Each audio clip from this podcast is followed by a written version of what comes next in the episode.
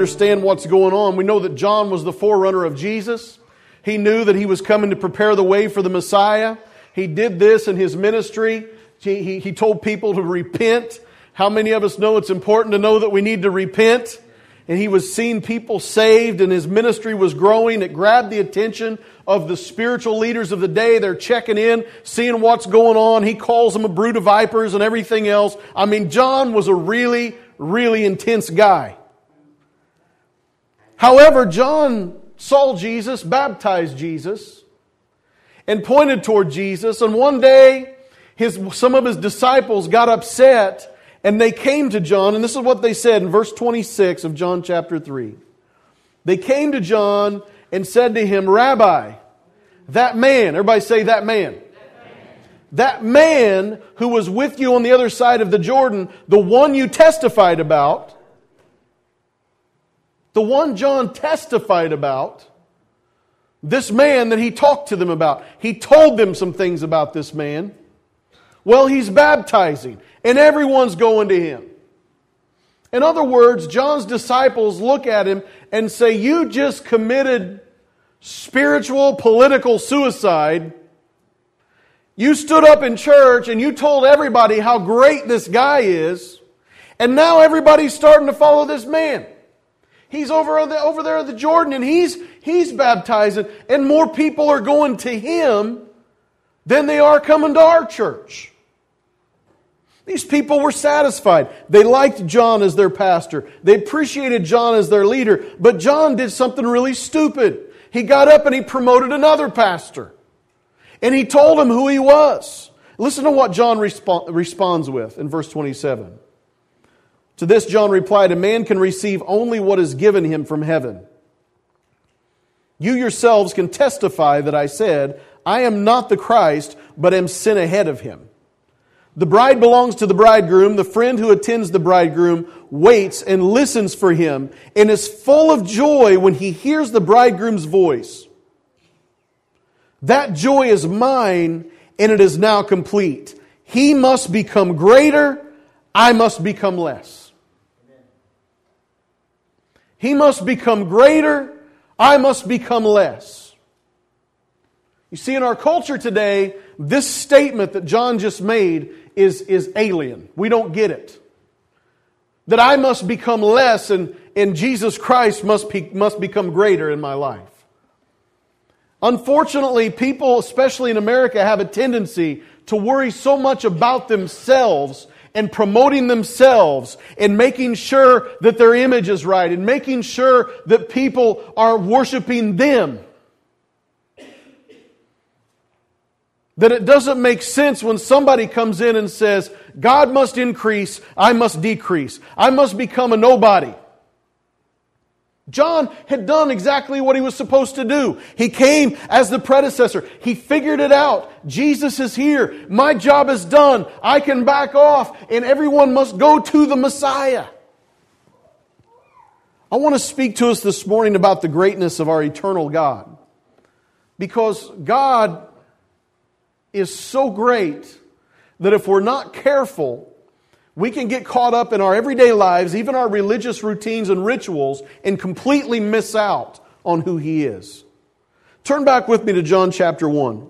John's disciples made this mistake because they had missed whom John had said Jesus was. They made this mistake because they didn't recognize the Messiah for who he was. Let's go back and see what John said. Remember, they said, You testified about who? This man. They saw him as a man, and they said, You testified about him. But let's go back and see what he actually said. John chapter 1, verse 29. The next day, John saw Jesus coming towards him and said, Look, the Lamb of God who takes away the sin of the world. This is the one I meant when I said, A man who comes after me has surpassed me because he was before me. I myself did not know him, but the reason I came baptizing with water was that he might be revealed to Israel. Then John gave this testimony I saw the Spirit come down from heaven as a dove and remain on him. I would not have known him except the one except that the one who sent me to baptize with water told me, the man on whom you see the Spirit come down and remain is he who will baptize with the Holy Spirit. I have seen and I testify that this is the Son of God. There's no question in that statement. There's no confusion in that statement. John was very clear from day one who this Jesus was. From day one, for 4,000 years, since Genesis chapter 3, for 4,000 years, the people were looking for this moment.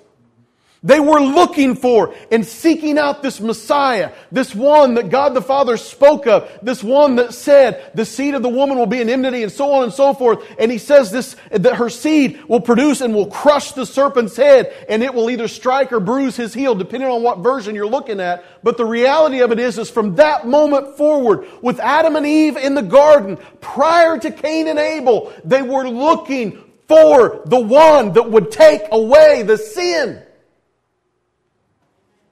for 4,000 years. And John stood up and said, This is the one. John recognized him for who he was. He's the Savior, the Lamb that the Passover lamb pointed toward, the Lamb that would be slain for the remission of our sins, the one that will save us from eternal separation from God, the one that we must believe upon and obey for salvation. John declared this, but still, when confronted by his disciples, they say, This man that you talked about the other day. This man, you want to know what is one of the most disheartening things as a pastor is for people to come in and out of the doors of the church and still view Jesus as a man and still not see him as the authority, the Son of God, the Lamb that takes away the sin of the world, the one that people were seeking after and pursuing after, the only hope for salvation for us. Well, he's a nice guy. He's a prophet. He's a good man. He's got a lot of nice things to say, you know. You know, but let's not get crazy, Pastor Bob. Let's not let this man come in and mess up our comfortable church.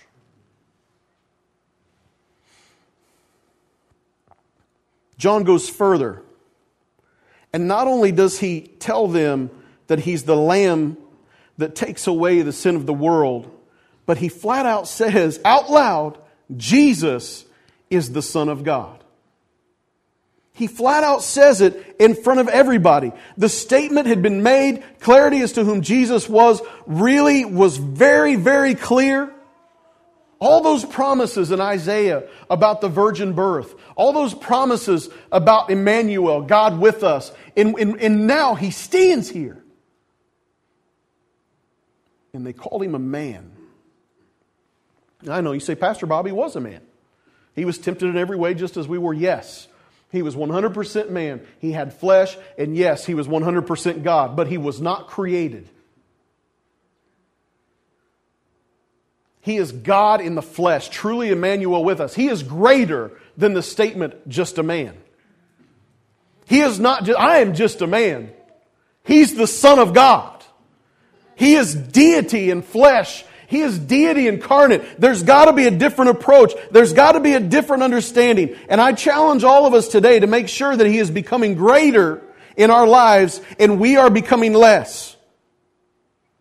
Because mankind has got a tendency to, to treat Jesus with the same attitude that, that John's disciples did. They were good, they were religious people. We must not forget that there is a danger for religious people to fall into a rut and ignore the truth of the word and not obey it. Each one of us is susceptible to it. Each one of us is in danger.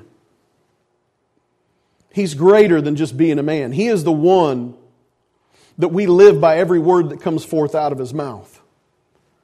It's my desire that God would increase in our lives and that we would decrease. And as I was preparing this message, the Lord kind of gave me this some further equations that says where God is minimized, man is maximized. In other words, where God is not exalted, man will be exalted. Where man is exalted, where man is maximized, sin is minimized. In other words, when man is exalted, sin is not a big deal. we minimize it, we rationalize it. And when sin is minimized, it grows. And according to James 1:15, when sin is full grown, it gives birth to death. Our culture is proof of this. We live in a country today that is promoting sin like crazy because it has minimized who God is. It's said that Jesus is just a man. They've said that he doesn't exist that God doesn't exist, and we have exalted every philosophy, every teaching of man. Any man that comes in with any kind of a witty thing to say, we take that and make that the greatest thing we've ever heard. We minimize who God is. We exalt man. And the reality of our culture is, is that we have rationalized every possible sin that you can find in the book. It's the truth. It's where we are. And unfortunately, it's not just the world. In churches right now, all across America, you can find some of the most illicit, disgusting things happening in people's personal lives that darken the door and sit in pews every day. Why? Because we have made God small. And we have exalted ourselves. And we have made sin small and we have rationalized it and we have okayed it in our personal thoughts and processes and we have lived it out and we have lied to ourselves and looked at our Savior as a man rather than the Savior. We have attitudes that said, I can live however I want to live and I will never give an account to it. And we have minimized God. I'm telling you, someday each and every one of us is going to stand before a holy, mighty God and give an account for every word we have spoken, every deed we have done in the flesh. God is great, and He needs to be treated as great. He needs to be revered as great. I can tell you that a compromised mindset of who the Father is, a compromised attitude that's self-glorifying and full of pride, this attitude and this ground is fertile soil to grow sin.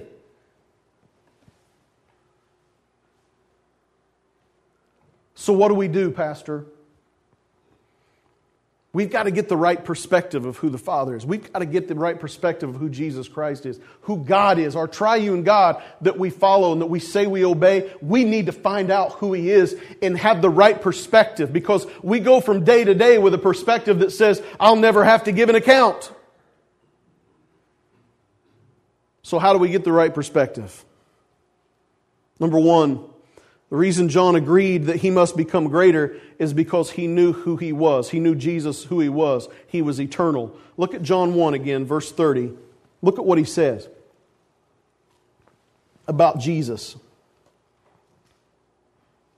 This is the one I meant when I said, A man who comes after me has surpassed me because he was before me. Sounds a little bit like a riddle, doesn't it? A man who comes after me has surpassed me because he was before me. The Father had told him that he was the Lamb and the Son of God, but more than that, John understood that Jesus was God and even referred to his eternal nature. He has surpassed me because he was before me. In other words, he's greater than me because he always has been. He's greater than me because of his eternal nature. The one who's coming after me isn't natural.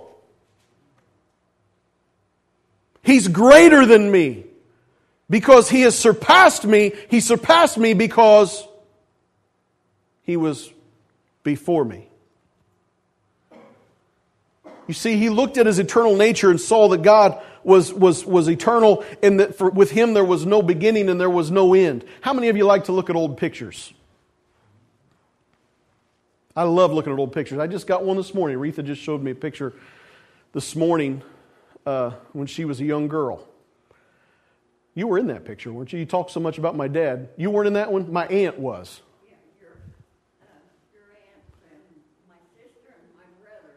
And they were all sitting outside of the old gospel tabernacle out here. It's a neat picture. But I love looking at these old pictures, and, and I, am on Facebook. I'm, I'm uh, there's a, a, page called "If you, you you know you're from Covington, Indiana, win" or something like that, and people keep posting these old pictures. I love looking at the ones where you got a picture of the square downtown and it's full of horse and buggies and just packed full of people in their black suits. And I mean, they just look good. They're going to town. They got dressed up and went to town. It, it's, it's really cool to look at that. They had some put up here recently. One of them was of the old Lyric movie theater. Does anybody remember the Lyric movie theater? Any, any of you never went inside because you're afraid you're going to go to hell? Any of you? Okay. we must have come out of that a little bit because I remember being a little kid and going in there a couple of times and uh, and I could still tell you how the how it was staged, and you could go in, and I, I remember where the candy uh, display was because I used to get those little caramel creams uh, things, and I'd sit there and chew on those and watch a movie. And I I've only I think I only went to a couple movies there, and I, I can still tell you how this how it was all set up, how cold the bathroom was in the wintertime. It it would develop ice in the toilet. It was cold. There was a picture of Baxter Drug Store. Baxter's, anybody remember Baxter's? I can still walk in the door and look to the left where the counter was and see where everything was in the store. There was the, uh, the pharmacy in the back. I didn't know why everybody's up on a pedestal, but still, Derek, you all standing up, you're above everybody else, aren't you? I don't know why pharmacists do that. It must be a, I don't know. But anyway, I, I knew that there was a wall they're looking over and everything. I remember doing that with, as a kid. And, and uh, I remember the, the Matchbox display down on the floor because I would always beg for more Matchbox cars eh, when I would leave every time. And there was a restaurant upstairs. The stairs would go up the right side, and up there was a place where uh, you could serve uh, uh, get a burger and, and, some different things. I think mom worked up there for a little bit. And when I was a little kid, you could go get a real cherry Coke, bless God. The kind where you got the Coke and they do the pump and then stir it up. That's, yes, yes. Baxter Drugs, I remember that. And they had a picture too of Ben Franklin. And Ben Franklin, I remember. Of course, Greg and Joyce probably remember it too well, don't you guys? You used to own it. But way back being a little kid and going in, and I could tell you where the toys were. I could tell you right where the, the, the model cars and the glue and the paint and stuff was. I could even almost tell you where Pearl was every time I go through the door and she was trying to tell you to leave toys alone. You know what I'm saying? Pearl with the glasses and the chain, and she was always looking to see who was playing with the toy. Faust and Fry, there was a picture on there of Faust and Fry. We'd go there and we'd get fish hooks and sinkers and minnow traps. We'd ride our bikes into town on a summer day and get all that stuff. They're all gone. And so when the pictures were up, I'm like, yes! And I could just, I could go there. You say, why did you bring all that up? Those had a beginning and they had an end. Think back with me. Think back before Covington even had a, square or a courthouse, and they were just starting to get this land from the government to make it a Troy Township, and this was the Vance section here, and there was no property, there was no houses, nothing but trees and hills and farms are going, wow, Pastor, that's hard for me to think about. Well, think back further before the United States was even a nation. It was still undiscovered by, by us, uh, those of us that obviously transported over here. There was no New York City. There was no Washington, D.C. You weren't going to pull in fly in on a plane or pull in a boat to a nice dock where people greeted you. It was just an empty land full of Native Americans that had their places that they lived and traveled and dwelled in. Think back further. Think back before there wasn't even a nation in, in Europe or in Africa. Think back to where there was, no, there, was a, there was not even a Tower of Babel. Think pre flood with me. Go back to a time to where there were just one man and one woman on this earth because that's how God created them. Nothing. Go back further than that. No stars in the sky. No earth. No planets nothing spoken into existence, and you're only going to find one thing before angels, before everything else God. God. That's it. See, John understood this about God. He's greater than me because he was before me. You know, it's hard for us in prideful America people in general, anywhere around the world, full of themselves, have this mentality to think that we know and see everything. But God is eternal, and, he, and, and even before any man was ever created, God was there. And listen to what God says about himself, about his eternal nature in Exodus 3, verses 13. Beginning in verse 13, Moses said to God, Suppose I go to the Israelites and, they, and say to them, The God of your fathers has sent me to you, and they ask me, What is his name? Then what shall I tell them? God said to Moses, I am who I am. This is what you are to say to the Israelites I am has sent you, sent me to you. God also said to Moses, Say to the Israelites, The Lord, the God of your fathers, the God of Abraham, the God of Isaac, and the God of Jacob, has sent me to you. This is my name forever, the name by which I am to be remembered from generation to generation. God refers to himself as I am. I am eternal. I'm self existent. I am the covenant keeping God. He points out that he's greater than Abraham, Isaac, and Jacob. Your fathers, your forefathers, those that you think are great, they bowed to me, and look, they are gone. I'm still here. It's the, the God we serve today is the same God that Adam and Eve walked with. It's the same God that Abraham, Isaac, and Jacob bowed to. It's the same God because before any of us, He was, I am.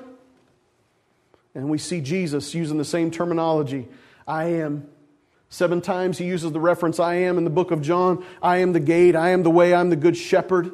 We can look at many of these examples where Jesus himself speaks of himself as being transcendent. If we look at it in John 8, flip over to John 8.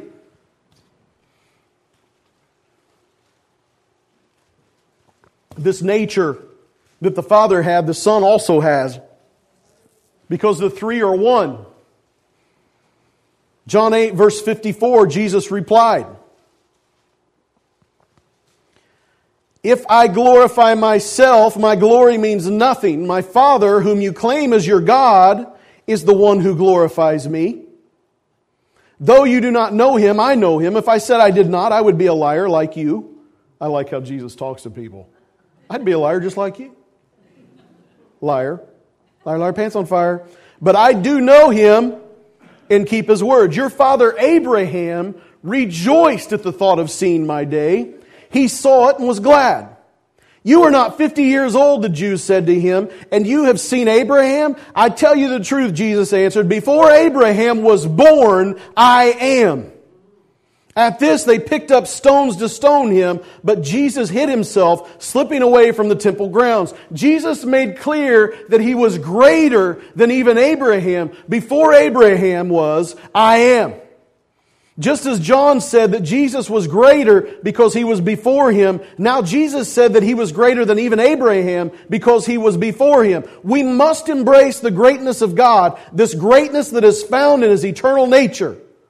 Jesus said that Abraham did two things. One, he rejoiced at the thought of seeing his day. He had heard promises from God about the promise of being a father of many nations. He promised him a, a, of a seed that would come from him. He spoke of the branch. Well, all these things that we look at, and Abraham looked ahead and believed God for that which seemed impossible and rejoiced in it. Let me ask you a question. When was the last time you stood by somebody's bed and they were sick and you rejoiced instead of saying, Oh my, I don't know if we can do this. Oh, what are we going to do? Oh my goodness. Instead, we should have the faith of Abraham that says, my God is big enough. He's eternal. He spoke all things into existence. Praise God because He is able to make you well. Abraham looked ahead and by faith had joy because he could see and, and believe what God has said was being true. The second thing is he made it, he, he saw it with his eyes. He saw it. Not only did he believe it, he saw it and he was glad. He saw Jesus and he was glad. But the problem with this statement is this you have one man of faith who sees an eternal God, believes in him, and then sees miraculously, visually, which we could go into great detail with. That's a really cool study to do that. Sees Jesus and he has joy and is glad. But these men looked at him and could not get past the natural. You're only 50 years, you're not even 50 years old. How could you? And he said, Before Abraham was even born, I am. And the reaction of the people was this they picked up stones. This one who was declared the Lamb that takes away the sin of the world, this one that was declared the Messiah, the Son of God, this one now that has told them that he himself is eternal. He wasn't created, he wasn't conceived. And they say, you know what? We reject you. We can't get past the fact that you look like a man. We can't get past the idea you surely, sir, are a liar. 59 says, At this they picked up stones to stone him, but Jesus hid himself. This God, Yahweh, is eternal, a covenant keeping God that promised their ancestor Abraham the Messiah. Abraham rejoiced in the thought and was glad to have foreknowledge of that day. That day was now before them, and they reacted in their flesh rather than in the knowledge of who he was. They saw his day, and they were not rejoicing in it. Sometimes I'm afraid that we miss out on what God has for us because we're comfortable with some form of self exalting and God minimizing religion. If we aren't careful, religion can drive us to be like the Pharisee. We find a comfortable place in our religion. We minimize who God is. We exalt ourselves to positions with too much authority. So when He shows up, and I say when because He always shows up, we have a decision to make. Will I make Him great or will I minimize Him? As I say that statement, I want us to understand that you cannot make God less or more than what He is. That statement about making God great is how do I see Him? Do I see him for who he is? Or do I set him up with human standards? Do I lower him to my standards? We can't challenge him with our prideful arguments. We can't rip him apart in his law, commands, or anything else. All you and I can do is lay as dead until Jesus Christ, the mediator, comes and touches us, encouraging us to get up. So we're left with a choice. You're going to pick up stones or you're going to submit. Before you make that decision, let me encourage you with a few things. This God that we serve is an eternal God, and there's some eternal things that I think we need to understand are available to us that if we refuse Him and we only look at Him in the natural and we make Him small in our mind, small in our lives, that you're going to miss out on. And I just want to let you know what some of these things are really quick. First of all, eternal life eternal life. John 5 24, Jesus said, I tell you the truth, whoever hears my word and believes him who sent me has eternal life and will not be condemned. He has crossed over from death to life. What this eternal God is offering us, if we believe upon his son Jesus Christ, if we, if we surrender to him, if we follow him instead of accuse him, what he's saying is, is you'll have eternal life. Sounds like a pretty good deal to me. You see, God is infinite. We are finite. What does that mean? God is eternal in both, both directions, past and future. Always has been, always will be. You and I are finite. We have, we may be eternal, but we have a beginning. We're created. We were created and the breath of God breathed into our lungs and we have become a living soul, an eternal being that we're going to live for all eternity. Here's the difference. If we believe upon Jesus Christ, we will be given eternal life. We will exist forever. But if we refuse Jesus Christ, we will exist in separation from God, which is not called eternal life, it's called the second death. It's a death that never ends. It's a death in life that, that continues throughout all eternity, eternity through eternal punishment. That's our choice. We believe upon Jesus Christ, the eternal Son of God, and we can receive eternal life. Listen, you say, Pastor, I can't think of that. We just thought about everything disappearing in the past. Just try to, in your mind, imagine a million years from now in the presence of God. We can't even fathom it. And a million years doesn't even scratch the surface of eternity. Folks, this God that we serve loves us and has made a way for us to have eternal life with Him. If you give up on Him and you turn away from Him and say, I want nothing to do with Him, you give up your eternal body. 2 Corinthians 5 1. Now we know that if the earthly tent we live in is destroyed, we have a building from God, from God, everybody say from God, from God, an eternal house in heaven not built by human hands not built by human hands. In other words, you cannot make your body be eternal. I'm 42 years old. Things are changing. Amen? And I don't care how many push ups, sit ups. You can eat healthy. You can eat everything perfect. You can tune into those weird Christian channels that show you those weird Christian supplements that if you take it, it's the perfect thing and you're, and you're always going to be healthy from now to eternity. It's a lie! Because you got to die at some point. It's not going to stop you from dying. If you eat all the Jewish custom food that's for our good and not for our harm, and you follow that to a T, congratulations, you'll do well and, and it'll help you for a little bit, but it's not going to give you an eternal body. There is no fountain of youth. It's going to end. You understand? We, we're all in agreement with that, right? Should the Lord tarry, 100% of life ends in death. We know that. It's a good statistic. Remember that, write it down. My point is this you and I can't earn that on our own, God gives it to us. And it only comes through Jesus Christ. And it's an eternal thing. Eternal body without sickness, without disease, without temptation, without immorality. A body that is going to be perfect, exactly like our Savior. If we, if we turn our back on Him, we turn our back on uh, an eternal life that will continue throughout all, all eternity, full of blessing. Psalm 16:11. You have made known to me the path of life. You will fill me with joy in your presence, with eternal pleasures at your right hand. Uh, the enemy wants us in our natural life to give up the eternal for the temporary pleasures. Jesus himself said, "What does a man profit? What does he gain if he gains the whole world and forfeits his very soul?" Well, you gain nothing. You want to know why? Because everything I accumulate on this earth is all going to burn up someday. Everything. My house, my wealth, everything. It doesn't matter what it is, it's all going to pass away.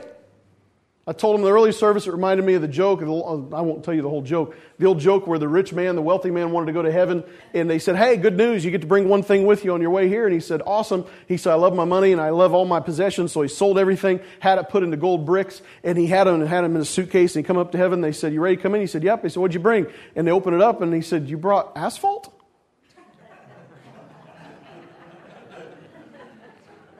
We're going to be walking on streets of gold. Doesn't matter what you, you, you can't accumulate anything. Anything you accumulate here other than a soul is worthless. It's going to pass away. So God is offering us an eternity of blessings, heavenly blessings, blessings that you cannot bring in on your own, just like a house that you didn't build. Now these are eternal blessings. They're at the right hand of the Father. This God that we serve is so vast, so eternal, so huge, that, that so deep, there's no way we can understand all of Him even throughout all of eternity. And He's going to continue to bless us. There will be no more conflict by any other kingdom. Psalm 145, verse 13. Your kingdom is an everlasting kingdom, and your dominion endures through all generations. The Lord is faithful to all his promises and loving towards all he has made. Never again will there ever be another conflict, another war. ISIS is not going to be in heaven. They don't serve our God, nor any other Muslim extremist. They don't serve our God nor any other Muslim. Period. They don't serve our God. Now, I'm not saying be happy because people are going to hell. I'm just telling you, if they don't repent and come under the hand of Jesus Christ, they're not going to be there and there's not going to be any conflict because anybody that comes under the hand of Jesus Christ is going to submit to His laws. Yeah, for a little while we're going to have to deal with it, but I'm telling you what, folks, when we get into eternity and we're in the presence of God, no more conflict. No more fighting, no more trouble. He has established himself King of Kings, Lord of Lords, everlasting dominion. Justice will be eternal. Psalm 119, 160. All your words are true. All your righteous laws are eternal. Listen, we can't, we can't deal with this. There's no way. We are fighting with people. We, we twist laws so much here in America, but I'm telling you, there's coming a day in the presence of God, there will be no injustice and there will be no laws twisted. Lastly, the covenant made with Abraham and completed at the cross by Jesus is a covenant that invites us into the eternal blessings of God. Genesis 17, verse 7. I will establish, these are God's words, I will establish my covenant covenant as an everlasting. Everybody say everlasting? Because He is an eternal God. It's everlasting, everlasting covenant between me and you and your descendants after you for the generations to come to be your God and the God of your descendants after you. The work is done and completed on the cross through Jesus Christ, one sacrifice, sufficient for all time, all past sins, all future sins. It is good enough. It is finished. And God is making true on His covenant. And folks, I'm telling you what, if you will submit yourself to Jesus Christ, if you will see how great God is, and you enter into that covenant, all eternity out, throughout all eternity, it's good enough. That blood that's shed once is good enough for all eternity. There'll be no change in your mind. There'll be no going back. God's not going to suddenly disown you. Not something else is going to come up. It is done. God said, through this sacrifice. So let me bring us back to our question. This God, is He greater than you? I sense the Holy Spirit in those statements. Yes, He is. He is a great, big, wonderful, powerful God. He is eternal. And we need to honor Him as such. There's a lot of great, wonderful blessings ahead for us, child of God. Lots and lots and lots of them. Not things we've earned, not things that we, we we can have accomplished and build up in our lives. No, no, no, no. It's because God, this eternal God that created us, loves us. He's made a way. He's made a way for us to have eternal blessings. Earlier, I told you an equation. I said, when God is minimized, man is maximized. When man is maximized, sin is minimized. And when sin is minimized, it grows. And when sin is full grown, gives birth to death. But I want to add to that. If you will turn and exalt or maximize God in your life again, the scripture says in Romans that where sin, or the trespass did increase, that grace increased all the more.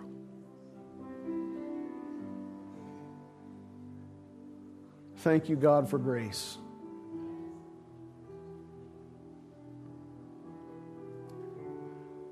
And that if you will exalt God, you'll become small. Sin will become a big deal again. And you're going to find life eternal. That's what God desires for us today. Will you bow your heads with me?